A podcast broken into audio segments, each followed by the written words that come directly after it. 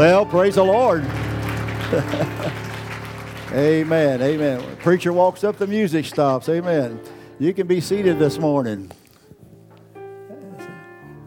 I have a God. Amen. How many of you have a God this morning?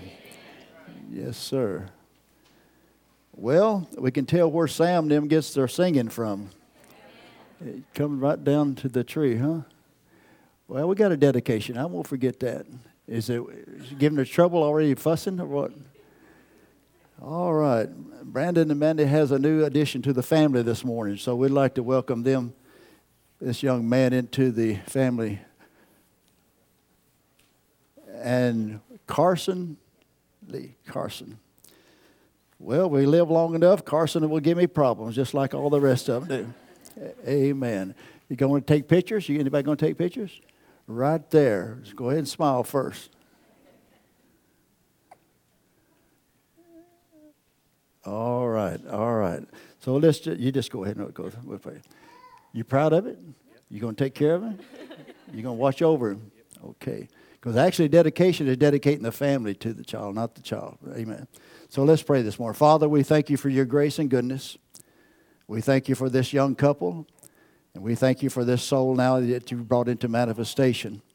So we pray for them and pray for the family, the mothers and fathers, and all the church family.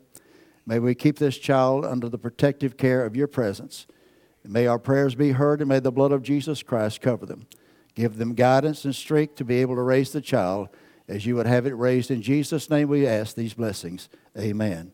Amen. Oh, my. Never be the same around the house again. Amen. Glory to God. I thought I was through with raising all these babies.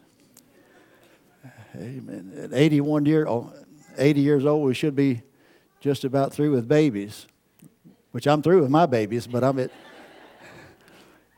church keeps having babies, so they where you got to live long enough to get them into the kingdom of God. And how many knows they are protected by the blood until a certain age? I don't worry about the nine year olds. I worry about the 10 and 12 year olds. That's the where you begin to transcend into making your decisions. Amen. We'd like to welcome the congregation in Canada with us this morning. They do not live stream back, so we can't see them on the camera uh, because uh, they don't want to be seen in the church without a mask on because they'll be sued. So we just know that they're there because uh, by faith we say they're there. Amen. So let's welcome them into the service this morning.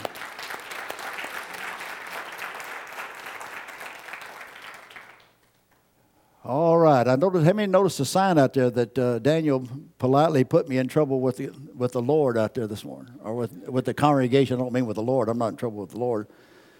Uh, if you didn't notice, what did he say? Simply sinless. Is that what he said? Simply sinless.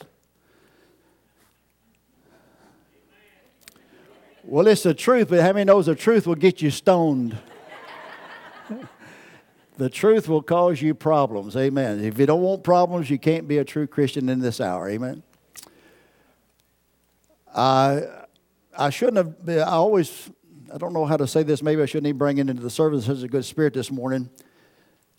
But I always have trouble listening to the ministers give their reason why they leave the message. It just troubles you. And seemingly in this hour, we've got men that's more intellectually endowed than they are spiritually endowed. It's a dark age. But we know one thing the elect will not be deceived. It's impossible. If we are deceived by following in the vindicated word, and I say it's vindicated word, I don't put a lot of emphasis on manifestations, clouds, pictures, things like that. They are what they are. God knows what they are. They're for a purpose. Whatever that purpose, amen. I listen to the voice and I listen to the word that is preached. There's where my anchor lays, is in the revelation of the word. And I have studied the word for many, many years, every day. And I haven't found that prophet off of the scripture one time.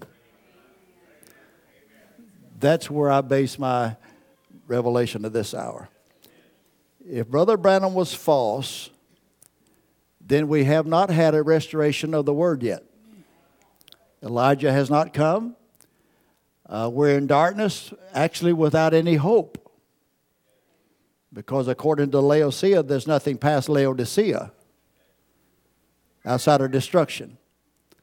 So here we are in this hour. But I believe that God has a way of doing it. It is by His Word. He has a gene in every person that is elected by God. And that's what I believe our congregation is this morning, that we are part of it. And we're looking at a teaching. Now, this teaching is not uh, accepted in most message churches, or it is not accepted in many, I would say, Pentecostal realm uh, organizations. And that is, I believe that the Apostle Paul brought a revelation of Jesus Christ that is the foundation of faith for Christianity. And we're going to look this morning in a study in the book of Galatians. If we studied the book of Galatians, it would take a long study. I don't know whether I'm even capable of breaking it down word for word or not. The prophet said he preached on it four years out of the book of Revelation. It's only four short chapters. Book of, the book of, Revel, uh, book of Galatians, I meant instead of Revelation. The book of Galatians is Paul's answer to a mixture of works to his message. It is a approach or his presentation and his revelation where he absolutely separates law from grace which he claims that we are justified by faith and faith alone. The reason why I single in this subject many times is for I preached a message years ago, and it's in Invisible Union, where Brother Branham declared, This is my Thanksgiving message to you, little bride. Little bride means there's very few that has received the baptism of the Holy Ghost. As it was in the days of Noah, and in the days of Lot, you see, very few people was the righteousness or the righteous ones of God. In the day of the Son of Man shall, shall it be in that day. We look at the sin, we look at the darkness, but look at the number. Very few people in this hour will absolutely have the baptism of the Holy Ghost and be declared righteous before God and placed before God as sinless and perfect. Brother Branham, absolutely. I believe if we believe the Scripture, and he used the Scripture, if we believe his message as vindication, he declared that those who stand on the revelation of Jesus Christ today stands before God absolutely sinless. that we stand absolutely, totally blameless, perfect, sinless before Almighty God. Not one sin is laid to our charge. We never done it in the first place. Now, that to me is a revelation that we can call the baptism of the Holy Ghost. Because without the baptism of the Holy Ghost, it will not be a revelation to you. And therefore, I declare that Brother Branham used the term justification just exactly like the Apostle Paul brought out in the book of Romans and Galatians, that absolutely didn't put us in the beginning of our faith, it put us at our end, our product, which is righteous. Brother Branham, and I put it in your quotes, he preached many years, which is church ages. He preached that we go through a process justification, sanctification, baptism the Holy Ghost, and then the Word. Four stages. Many preachers preach that individually. If you judge yourself individually and try to figure out that you're part of the statue of a perfect man, you will get in trouble. Because each age stands on its own. He was talking about the church being restored in part, part, part, part, part, part, and at the end, the capstone is a full revelation of Jesus Christ, bringing us to justification or righteousness before God. And that's what we're looking at because many preacher people preach that justification is only a form of repentance that it just gets you to the water. I believe that the apostle Paul brought it as a final state of righteousness to place us in the adoption in this hour.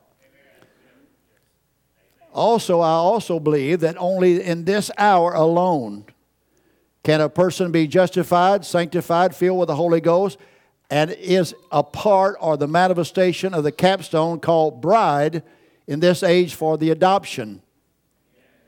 Because this is the only age that has the full revelation of the parts, all under the revelation of the name Jehovah is present, He is judge.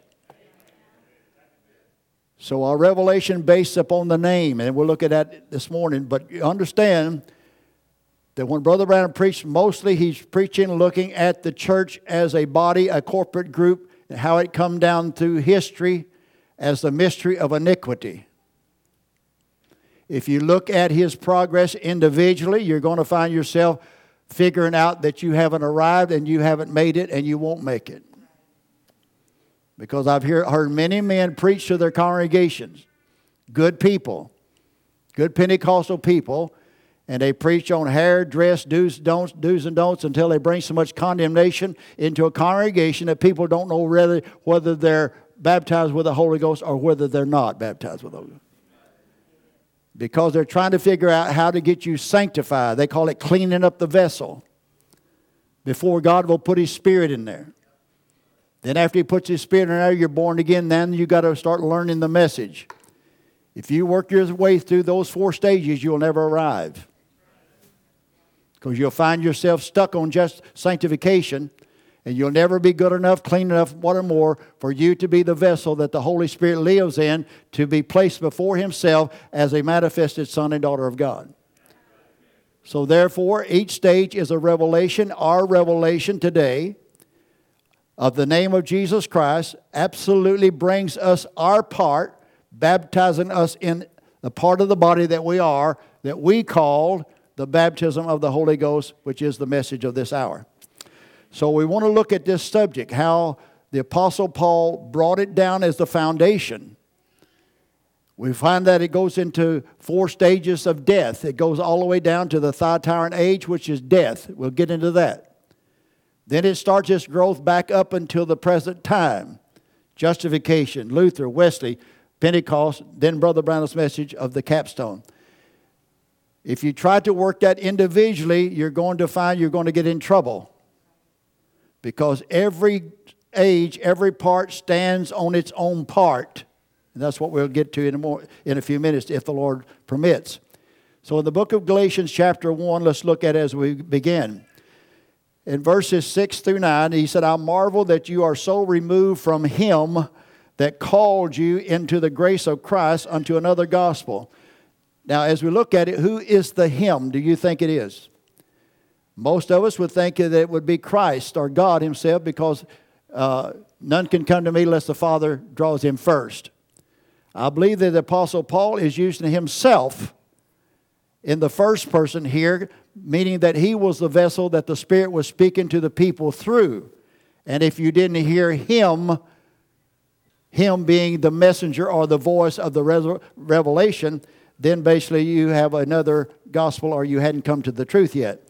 So he said, How soon are you removed from him? Let's call it the messenger. How soon are we remove, removed from the messenger? That's the problem that we're looking at in this hour, and people has looked at in this generation. From the 50s right on up to today, how soon are we removed from the revelation of the gospel that was brought to us for that gospel of Jesus Christ is our revelation and our baptism of the Holy Ghost.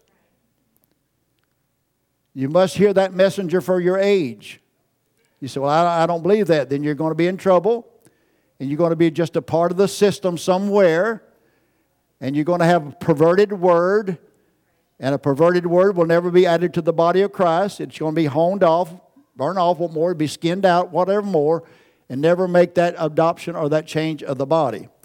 Paul noticed in verse 7, which is not another. In other words, there's not another gospel except mine.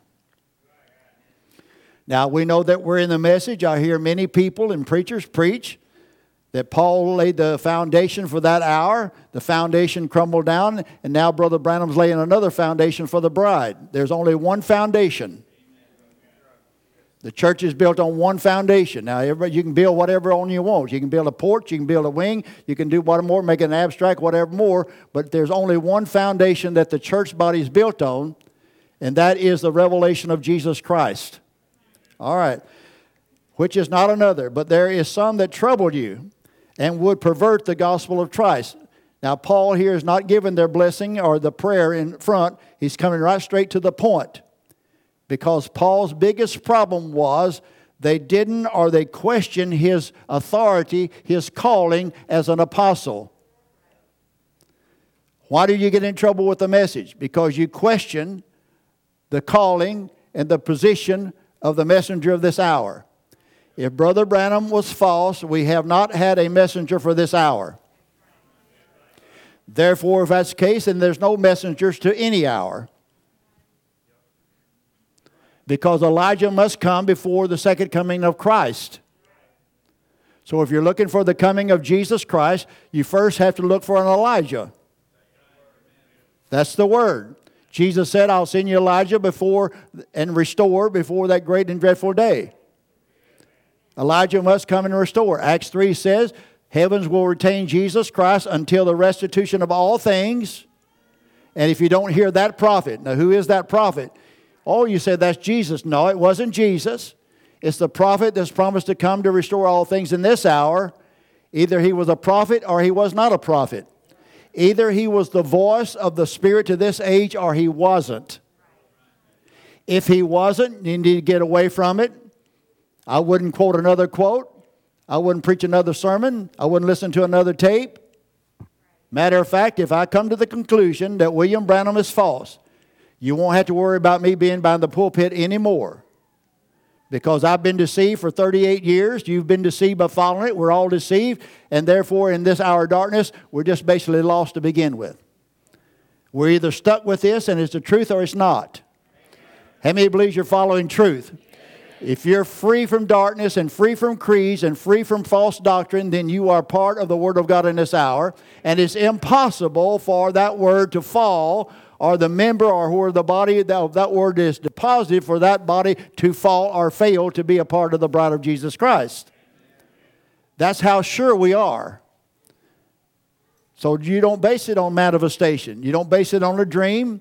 You don't base it, well, Brother Branham done this. There's a lot of healing ministries. There's a lot of people now that can, devil can copy anything. They can tell you what your telephone number is. They can tell you lots of things. People are prophesying over everybody. Oh, that's the truth. I don't care how much they prophesy. Give me one, thus saith the Lord. Just one. The men in the message thinking they got a revelation, just give me one, thus saith the Lord. If you don't have thus saith the Lord, then be quiet. And listen to someone that did have thus saith the Lord thousands and thousands of times around the world, and now we're going to get all upset over a bear or we're going to get upset over a cloud. I don't even think about the cloud or whether Brother Branham shot the bear. I'm looking at thus saith the Lord. You say, well, Brother Branham said, thus saith the Lord, he'd get the bear, and he didn't get the bear, so therefore he's not a prophet. Then you just go along with your own trail, go on with your own leading, go where, where it's taking you. But I think I'm just going to stay with this for a while. Yeah, you can say, well, you're just not spiritual. What more? I agree with you. I'm not spiritual enough to walk off into oblivion. I've got to have a leader. I've got to have someone that I've got trust in. And I hadn't found anyone outside of Brother Branham that I got trust in. I've examined what he preached for years and years and years, back to the scripture, back to the scripture, back to the scripture. And as long as you take his message back to the scripture, this Bible, which is Jesus Christ, which is the Word, will become more real to you, and this Bible becomes a person, and this Bible becomes a talking book. It will talk to you. I know that they say, well, push, play, and obey. That's fine. If you want to push, play, and obey, that's fine. If you push, listen with an ear, take it back to the Word, obey what it says, and you're wonderful. I don't disagree with that. But God put a fivefold ministry in the body of Christ to bring it to a perfection. He brought it to a perfection by a fivefold ministry. That's according to the Apostle Paul, which is the foundation. And he said, Let any man that's going to change what I teach you, let him be accursed. In verse 9, he said, Now say again, I'm going to nail this down. I got my revelation from Jesus Christ, Paul said, directly. I didn't get it from Peter and James. I got it by a direct visitation of God Himself. God and a pillar of fire come down and He opened my understanding of the covenant, the Old Testament, which I had in my memory. I understood it and could quote the Old Testament in its completion in nine languages. So Paul wasn't stupid. He wasn't unlearned. He wasn't one just say, well, I'll just follow along, I'll follow along. No, no, no. He absolutely persecuted and killed the true believers. All right, he broke the Ten Commandments, thou shalt not kill.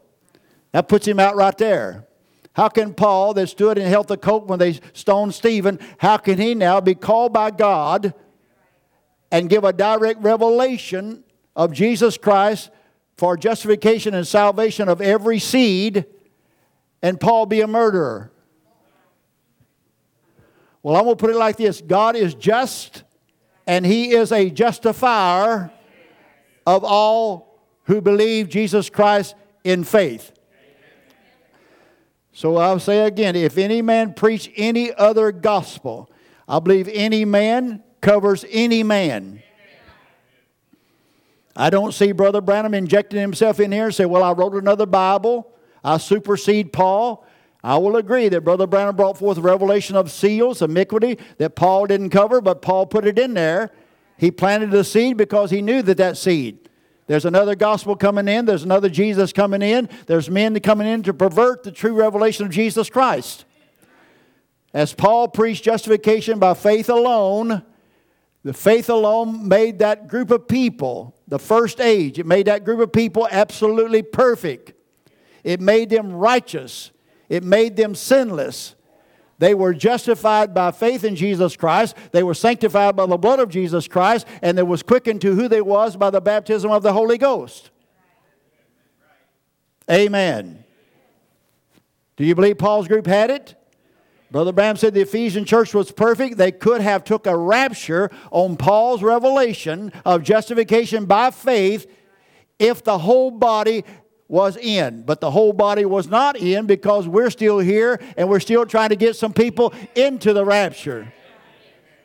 But when that last member comes in, then we then you look at a different picture. The body's made up, no one else is coming in. That means the baptism of the Holy Ghost runs out.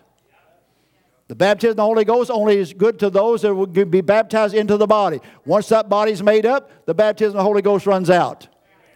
Then that group that's baptized in the body must come to a revelation and manifestation of the Word in our flesh. God will become so visible that He will be seen manifested in our flesh. How can that happen? Because the Holy Spirit that was in Jesus Christ is the same Holy Spirit that dwells in you and I and the revelation of his seven compound names brings everything that God is into manifestation in our faith and in our walk. We are now the righteousness of Jesus Christ plus nothing. Why? Because I have been baptized into his name, and his name is I am the Lord, the righteous one. All right, we'll get to it. Just look at now. So Paul declared that any teaching our spirit, he called another Jesus. Now, I know men like to go off on the Trinity, how it fell. The first era of perverted doctrine we know comes in around uh, the Catholic Church, the Trinity Father, Son, and Holy Ghost, three gods, three person, one Godhead. That is absolutely pagan. And if we can't figure out that's pagan, I don't know whether there's any hope for you or not. Then we got the, the extreme, though, and say, well, we don't believe in Father, Son, and Holy Ghost. There's not three personalities. There's only one God like your finger. That went to seed. That's not true either. How can Jesus be his own Father? He cannot be. There's right in the middle. He said, I'm right in the middle. I'm not a oneness. I'm not a Trinitarian. It's right in the middle. One God who had one unique Son, which was Jesus Christ, and faith in that begotten one is what is your salvation is based on. Because no man can call Jesus the anointed Christ without the baptism of the Holy Ghost. Amen. That's scripture. I just quoted your scripture there.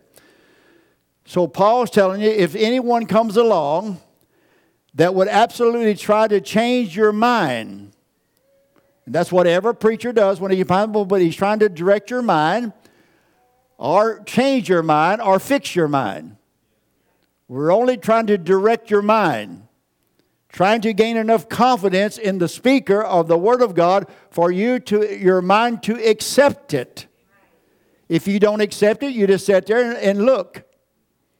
But where the Holy Spirit has to deal with the mind to get to the heart. Now, the heart is more wicked than we can ever imagine. Amen. You say, well, I'm not, my heart's not wicked. The human heart is more wicked than we can even fathom. How can you destroy all those Jews over there in them death camps? Anybody's ever seen the pictures, almost skin and bones? What's in a human heart that can strip the people down, put them in gas chambers, burn them by the millions, and go home and think they're the wonderful works of God? If you got that answer, you got the answer to the Roman Catholic Church, which is now saturated in America. America is done, period. And this spirit that's taken over is the Roman Catholic Church, which we call communism, Marxism, but it's still that old dominating harlot woman back there that wants to control everything. I understand why the Democrats have got in, get in. They're stupid, unlearned, and demonic possessed, but they're dominating. And God's going to bring in that mark of the beast where He's going to what? He's going to bring the church under a suffering. He's going to dominate everything that we do until he finds every one of them and kills them and wipes them off the face of the earth. Now, what's in a human heart that wants to destroy, dominate, and ruin everybody's lives, business, and kill people? It has to be demonic, it has to be satanic. That spirit is now here and is absolutely controlling the church world, politics, and everything else.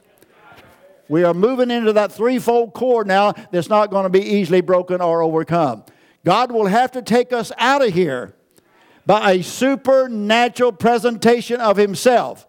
There has to be a revelation of the presence of God so real that we become one with Him, and when He goes, He just takes us out of here by walking in faith in the realm of the supernatural.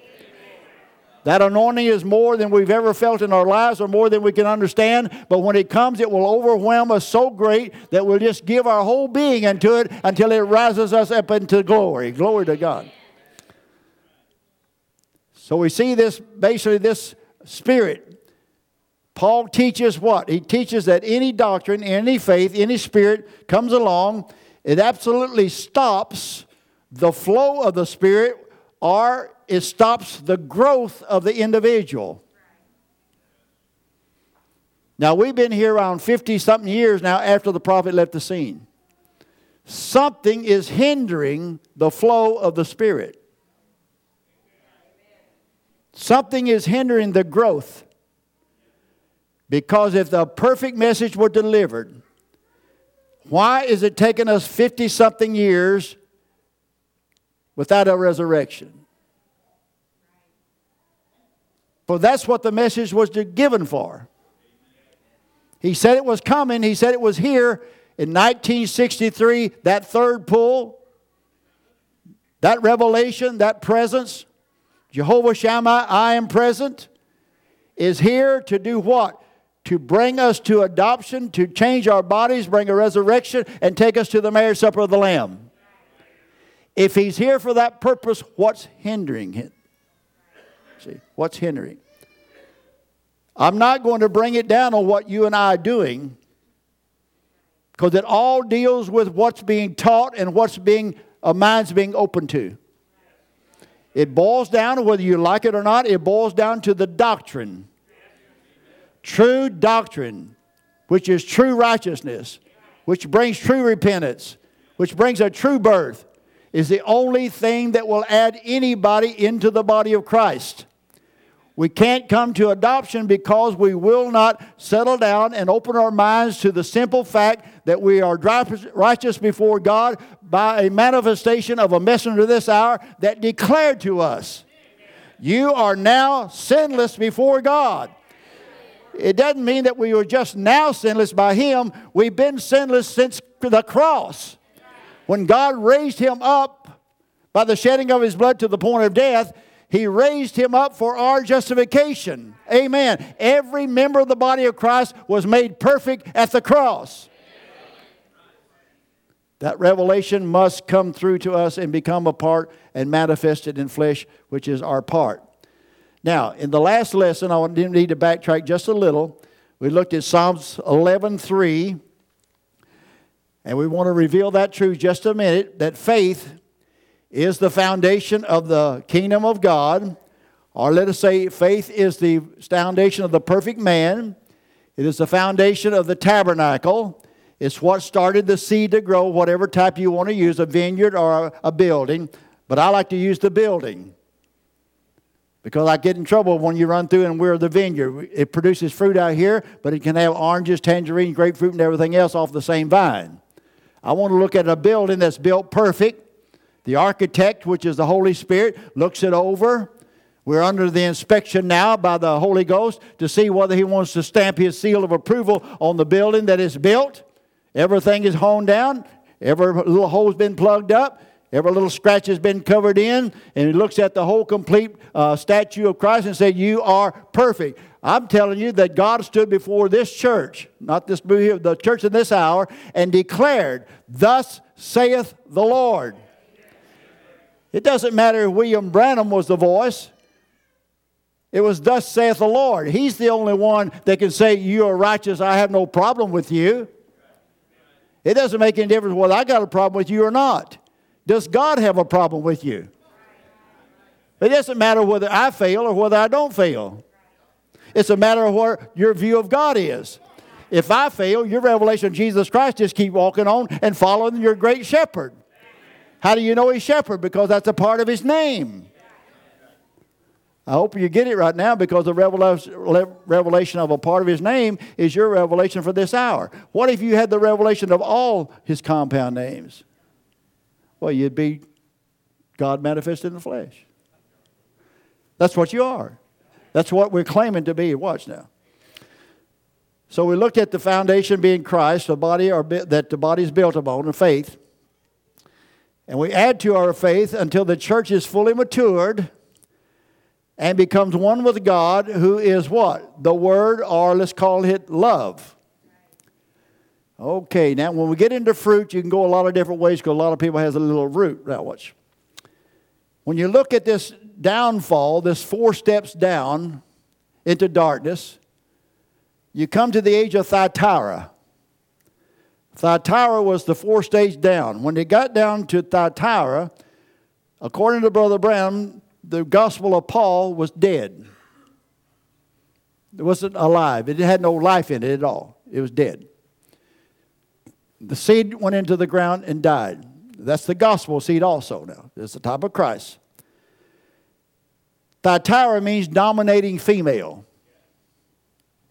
Now there's four stages back not only of the bride church, but four stages back to this dominating female church system. I like to call it this great Jezebel spirit because she's the mother of harlots and she got a lot of daughters. Watch now. That spirit, the prophet tells us, and the scripture tells us, that that age was under a force that invaded all people, conquered all nations, and was in control of all things. If you didn't follow the dictates of the church at that time, you could not buy or sell and they would kill you. You start all the millions that they killed because they wouldn't renounce Protestantism and accept the dogma of the Catholic Church. Millions that they slaughtered simply because they wouldn't renounce whatever they was under and proclaim the Catholic Church. That spirit is among us. It's alive and well. You see it in this last election. America is basically controlled by the devil. We are under the financial control of China financially, and our politicians have sold us out down the drain. They are now under communistic control, and that's according to a vindicated prophet. If we brought out everyone on China's payroll, we wouldn't have any officials up there. They're all whoremongers, liars, thieves, and on the payroll. And the reason why Trump didn't win is because why? He had his finger on it, and everybody knew it. So you see this greatest fraud that's ever been on America. I believe that Trump won this uh, election by thousands and thousands, a landslide vote. And the people takes this rip off, and you notice they don't say a word. We are set up, we're under a spirit. We're now ready for them to start dictating to us, and we will be able to uh, be in control until we say no more. There'll be a point that we say, I'm not going any farther. When you reach that point, then you're going to find the civil government and the law after you in the name of the Lord. I noticed, uh, I don't know how many paid attention to the uh, uh, news. A lot of people don't watch news. That's far right. It's not worth watching anyway. But there's interviewing this uh, Harris, this our vice president elect. And they said, When are you going to, uh, I think it was over guns or some kind of program, when are you going to set this program in effect? She said, As soon as I am uh, uh, voted in as president, I'll take care of that. They have told you time and time again that this was a setup. Like Biden said, Well, I told Barack, What are you doing talking to Barack? You're the man in charge now. If I disagree with my vice president, I thought she's supposed to be in agreement with you, bud. But if I disagree with my vice president, I will develop an illness and step down. Which his illness has already got the illness. He won't last three months or probably four or five months is all he'll last. He will step down. It was a setup, that's their program all the way through. And the American people will be deceived, and it will be in motion, and they'll seal your courts up, your law up. Every seat that you have any help on is froze up under the control of the devil and we will be at the mercy of the grace of Almighty God. But don't worry, little church. Brother Branham said, Don't worry, little church. When that comes, look up because your redemption is already here. He's not coming, He's already here. God Himself is among His elect, and where two or three are gathered together, He is now present in our midst. I believe that with all my heart.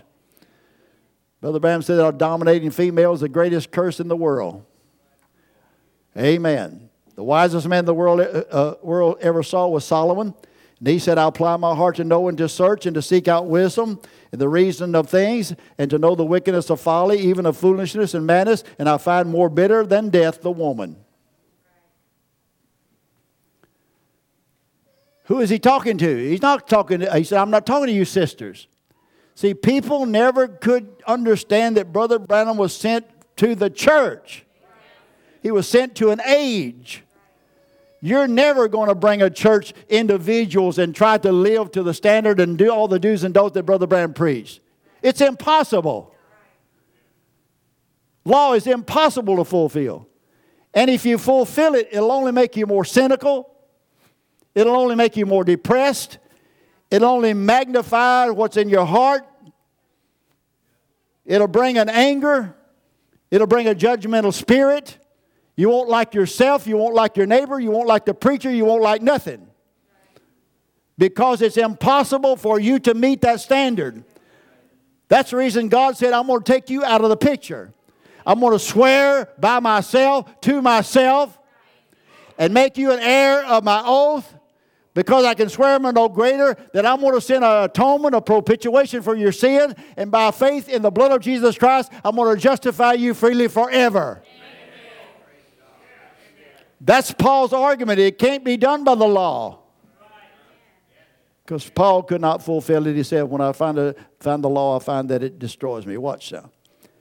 Psalms 11 3 says, If the foundation be destroyed, What shall the righteous do? All right. Who's the righteous? The justified ones. The righteous is every name on the book. We found the book sealed until 1963, as far as our understanding. Until that book is open, the righteous has problems. Because we don't know what truth is. It was lost in the dark ages. But we're promised in this hour, in the darkest hour of humanity, there will be light in the evening time. And the way to glory you shall surely find. Glory to God. Don't you, you ought to feel more than blessed this morning to think that you're even willing to sit and listen to the truth that you are the elected of Almighty God. Don't let the lie of the devil put this sin consciousness up here and try to talk you out of your election, try to talk you out of your power, try to talk you out of your salvation, talk you out of your righteousness, talk you out of your sanctification because it's in the name of Jesus and you've been baptized by one Spirit into the name. I'm baptized into the name. If I'm in the name, I'm a part of the family. I'm a part of the name. Everything the name covers, I got it. Glory to God. That makes a Baptist want to shout a little bit. What shall the righteous do? In other words, if the foundations be destroyed, what will become of the tower or the superstructure? What's going to become of this body of Christ? What's going to become of this kingdom? What's going to become of this vineyard? What's going to become of this building? God said, uh, Paul said he was the master builder. What's going to become of it? How will the body of Christ ever come to its placing, its adoption? It must come to adoption before the resurrection and the rapture. Proverbs 18:10. I like that little verse. I preached a sermon on that out in Tucson or Phoenix. A simple little sermon. And the Lord blessed it and Holy Spirit come into the building and see many people healed and whatever more. But watch. The name of the Lord. The name of the Lord Everybody say it with me. The name of the Lord is a strong tower. What is the tower? The name of the Lord. The name of the Lord is a strong tower. The righteous run into it. You say, what, what do they run into? Oh, they run into the tower. No, they run into the name, which is the strong tower. And it's what? They're safe. What do you mean? Safe from everything. If you're safe, come on, how many feel safe this morning? If you're safe, you're safe from everything. We're not under the bondage of the diseases and this darkness out here. These, these are just little spirits, little demons of, of, of power, doubt, fear, condemnation, apprehension, depression. All these things are what? They're trying to wear you down, wear you down, wear you down. And every time you give, oh, I'm depressed. I don't do that. Well, I'm sick. On and on, down, down, down. Every time you do it, you lose a name. See, you lose your identification with a name. Well, I don't know where I'm going, but Jehovah is my shepherd. I'm sick, but Jehovah is my healer. Well, I don't know what, but Jehovah is my banner. Jehovah is my shield. Jehovah is my protector. He's my provider. He's my baptizer. He's my righteousness. He's my sanctification. He's everything that I need.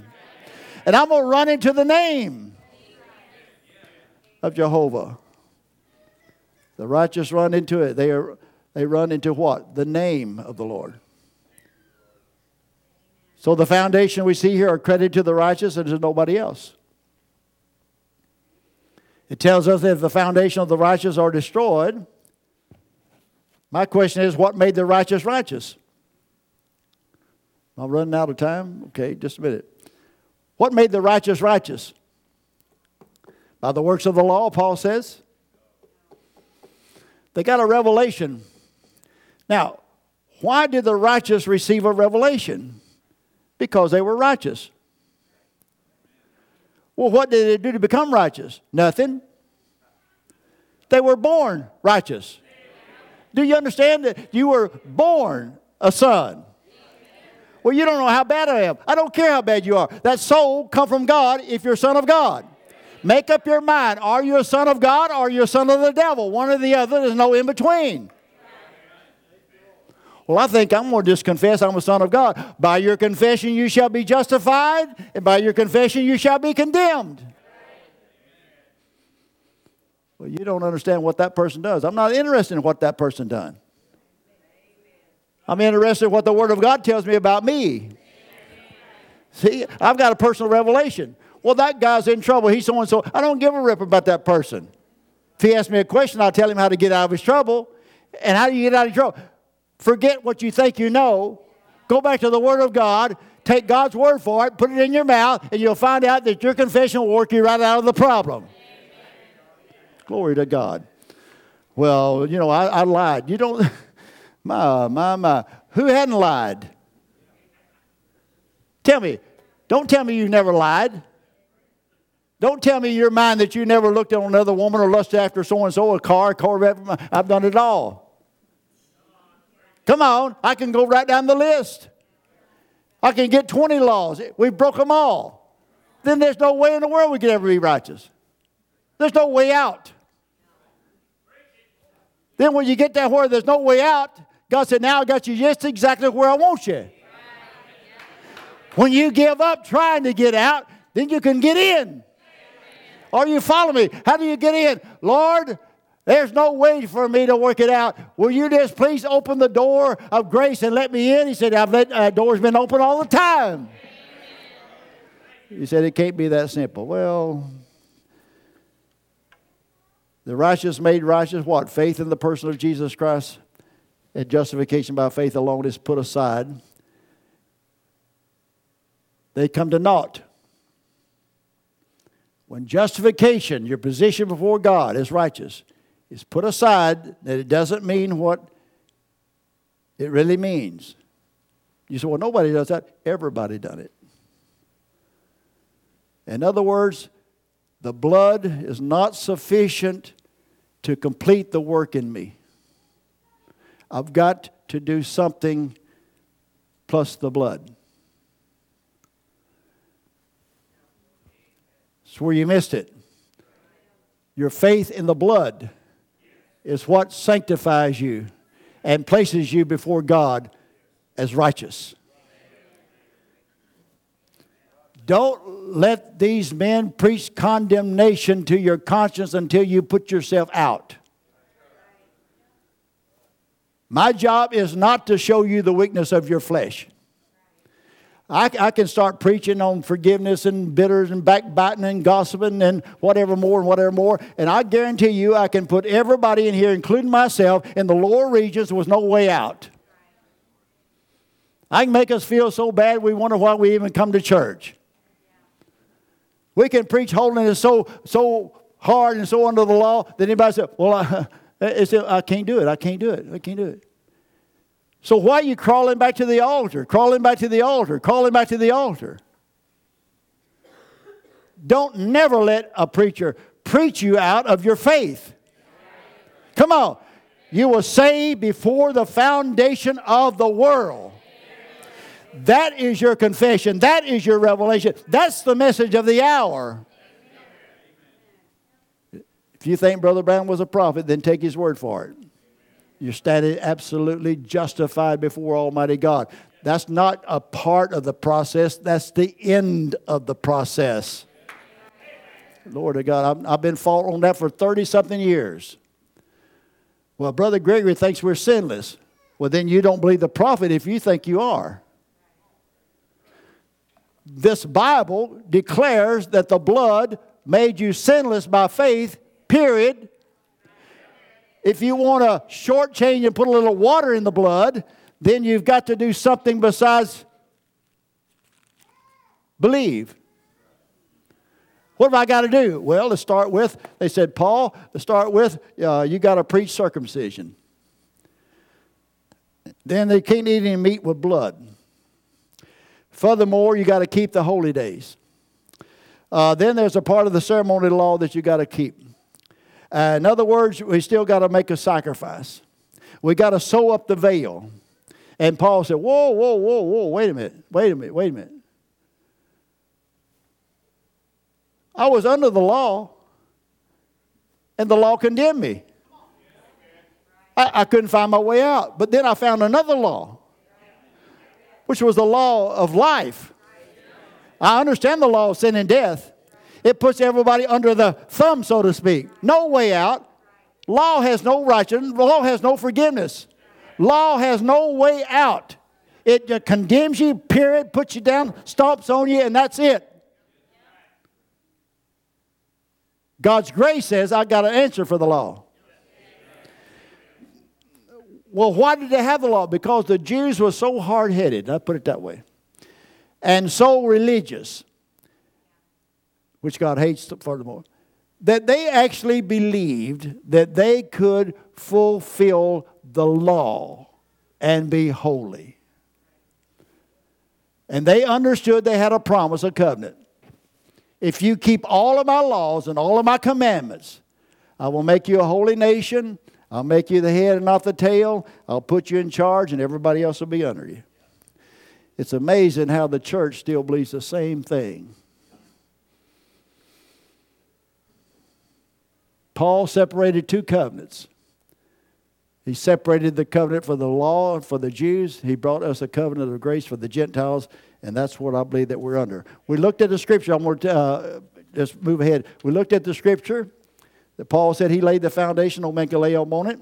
He tells you in Corinthians uh, 16, no, you're not. Uh, let me get the chapter. And uh, 1 Corinthians 3, 9 to 17, and verse 16 says, Know you not that you are the temple of God, and that the Spirit of God dwelleth in you. How many knows that? How many really knows that? All right.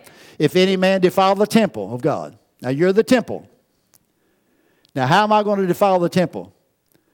I know it's been, I preached it myself. You smoke, you drink, you chew, you cuss, you do this, you do that, whatever more. Uh, cut your, uh, whatever the list you can think of. I, I don't even have a long list anymore. That you defile the temple of God. If any man defile the temple of God, which is his own body, and that's the church body also now, him shall God destroy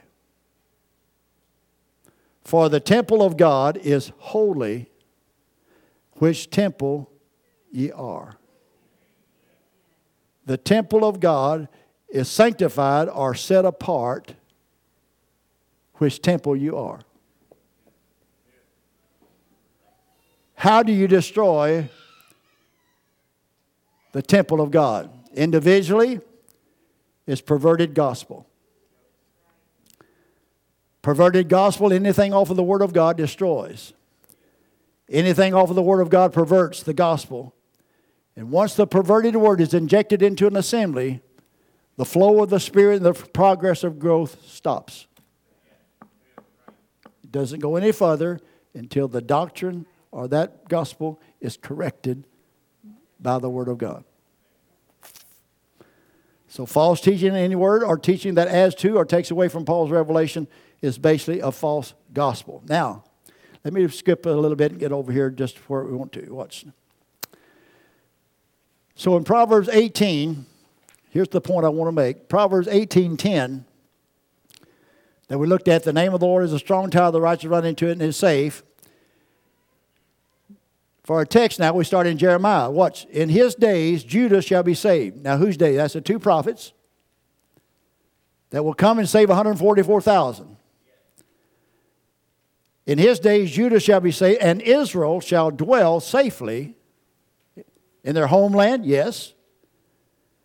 And this is his name whereby he shall be called the Lord our righteousness. What is the Jews going to be saved by and delivered? 144,000 of them? Justification by faith alone. They're going to be totally delivered by believing that the atonement, which is the blood of Jesus Christ, absolutely took care of the sin question once and for all and completely took care of it, plus nothing.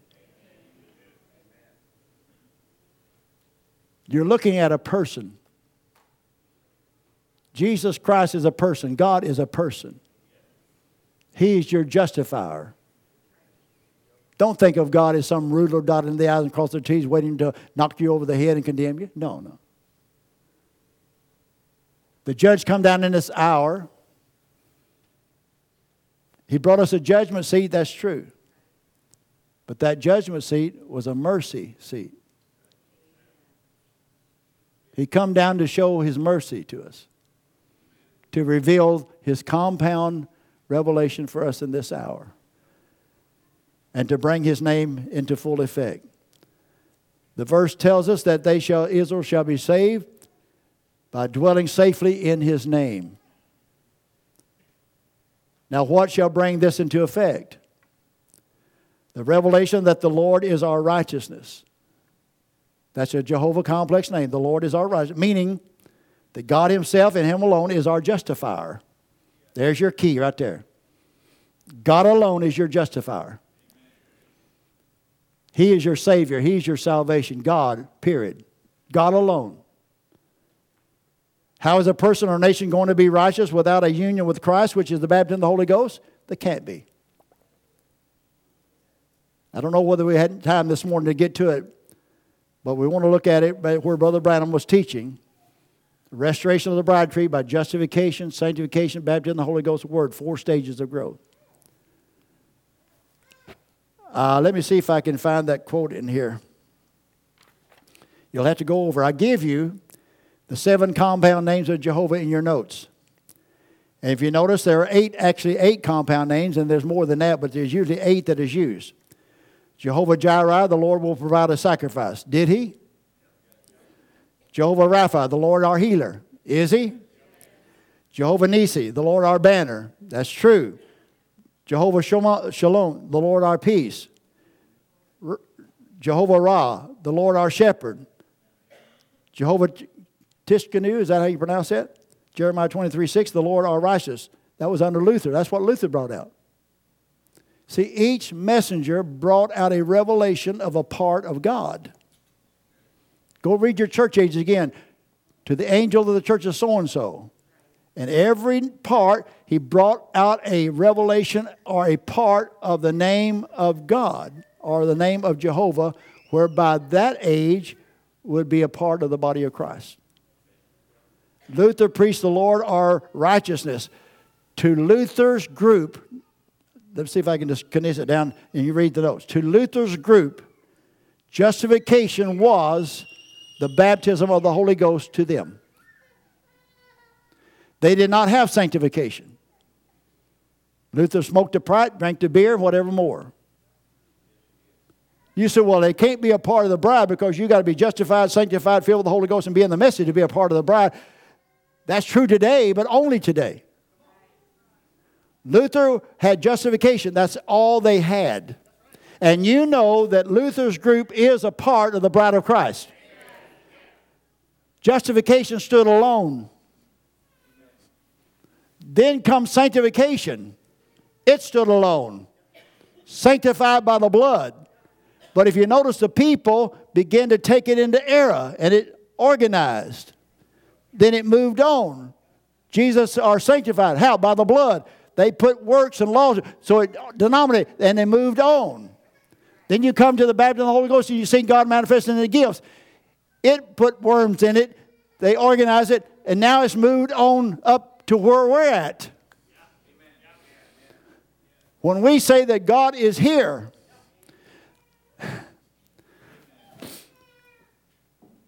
I hear preachers preach, well, this Parousia doctrine puke is of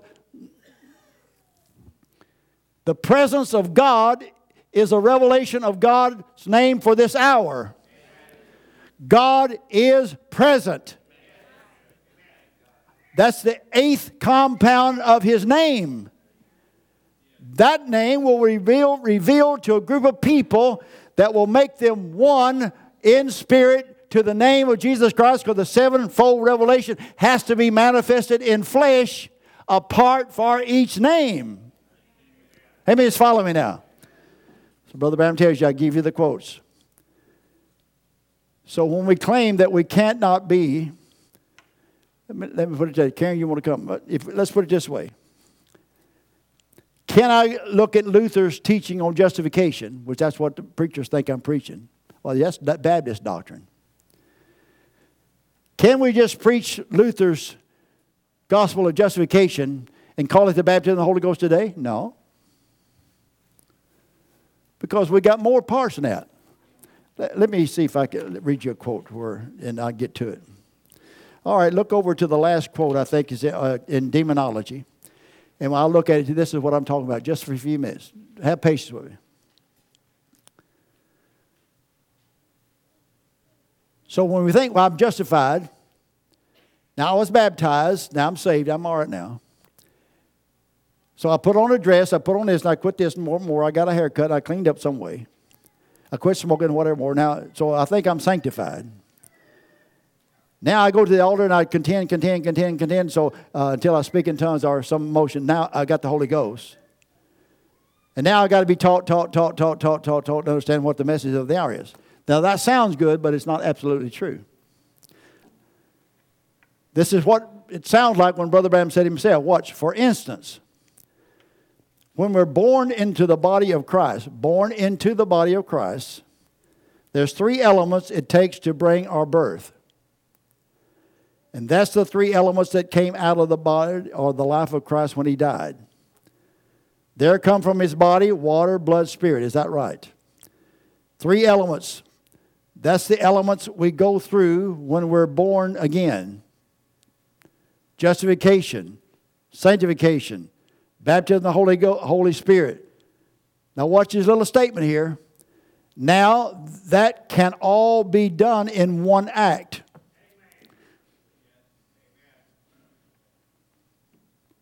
How can that process all be done in one act? It can only be done in one act in this hour. After the seals are open, after Elijah has revealed the truth, after the mystery of iniquity has been brought forth, after who you are, the election, predestination as seed of God, after that has been brought forth, you can be justified, sanctified, filled with the Holy Ghost, and realize you're Son of God, and all in one sermon or all in one act. No other age. Other age was part, part, part, part. Ours is everything in one shot. This flu virus, one shot gets part of 40%, two shots gets part of the other 30%. Now they're going to have a third shot that gets part of the other 3%. I want one shot that'll be 100%. I am justified. I am sanctified. I am filled with the Holy Ghost. I'm a part of the message. I've been placed as sinless before God by one message of thus saith the Lord. We believe it, and that's where we're at. Now, watch. But you can be justified in a justified state without being sanctified. Boy, that gets confusing, don't it? You can believe on the Lord Jesus Christ and still carry your filth with you. That's true. You can absolutely live in both a justified and a clean, holy life and without the Holy Ghost. See, the Bible tells you in 1 John 5 7. 3 bears record. He said, not one, but no. You can't have the Son without having the Holy Ghost for that one. So we got to be careful in his statements, whether it pertains to the individual or it pertains to the church body as a corporate revelation. To the church body and the statue of perfect man, they come part, part, part. Today, when the sevenfold revelation of the statue of man comes, the book is open. God stands here in his presence. Jehovah, I am present. I hope you can understand why the revelation of the presence is so real. The Jehovah being present is a revelation that places you justified before Almighty God. Because He's the only one that can declare that your name's on the book and your state before Him. How many understands now? If I say you're all right, that don't mean you're all right. But if God tells you you're all right, that can't be changed. So you got to have faith somewhere. I understand that Brother Branham is talking about being sinless and perfect. He's talking to the body of Christ today as a revelation of who He is. If you only knew who I was, you'd be healed. Now, I got, now let me ask you. Brother Branham said that. If you only knew who I was, you'd be healed. Now, was he talking in the first person? The Holy Spirit speaking to him as God? Was the Holy Spirit speaking to you? If you knew who I was, you'd be healed? Or was he talking in the person of he himself? If you only knew who I am, you'd be healed. Oh, well, they say it must be talking in the first person. I had to be the Holy Ghost saying because so and so. No, no, no. Because if you understood who he was, the messenger, the voice, the word for the hour, the revelation of the name of Jesus Christ for this age as the Amen then you would understand that his word was, Thus saith the Lord to you. And when he told you that you were absolutely sinless by the blood of Jesus Christ, that's not a new revelation no one ever heard. That's the revelation that given to the Apostle Paul in the Alpha that seals the body at the end in the Omega. The first and the last shall be justified before Almighty God, period. Can you say amen to that? Let's stand this morning. Amen. We have a God. Do you believe that? Let's sing that song. I'm sorry I kept you. We have a God.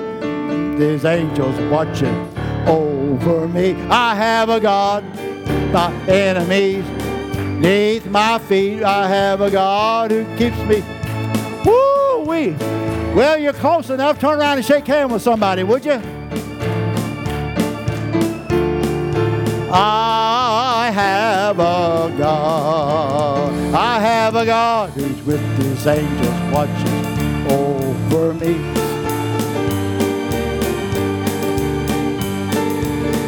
I have a God that keeps me. When I'm well, I have a God. I have a God and my God. How many feels good this morning? Have a God who's with his angels watching over me. Woo-wee! I have a God who's with me when I'm sick and when I'm well. Well, I have a God. Amen. How many has a God? You're baptized into the name of Jesus Christ. So everything in that name you become a part of when you're born into the Spirit. So every compound name of Jehovah is yours by faith that you can appropriate and make it become flesh or visible and walk in the blessings and the power of God. People fail. Jehovah is your protector. If that's not a revelation, then you have to defend yourself. Jehovah is my provider. If that's not a revelation, then you've got to provide for yourself. Jehovah is my sanctifier. If that's not a revelation, then you're going to have to sanctify yourself. And I can go down the line, down the line, down the line, down the line. There's many, many facets of the name of Jesus Christ. But the eight compound names was manifested in his body. Luther, the Lord is righteous, justification. Wesley, the Lord is my sanctifier, Wesley.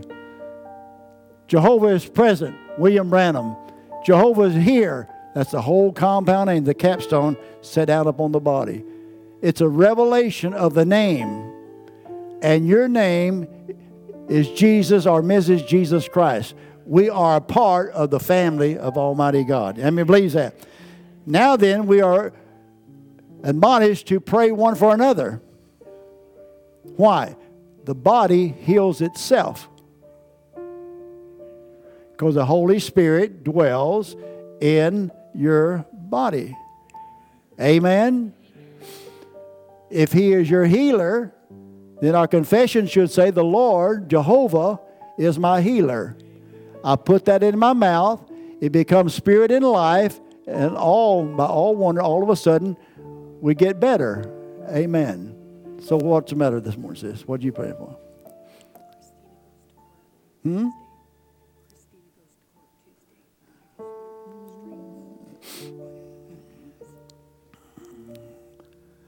Amen. Let's pray. This sister got a, a, a, prayer for her daughter. Now, only God can know the outcome. Amen. So let's just pray for the best outcome according to the will of God for this young lady. Amen. All right, let's pray. Heavenly Father, our sister stands here in your presence, petitioning your grace for her daughter, which is a mother's spirit, a mother's desire. We know only you are the deliverer, only you can heal, and only you can bring an outcome pleasing to the economy of God. We ask for your favor.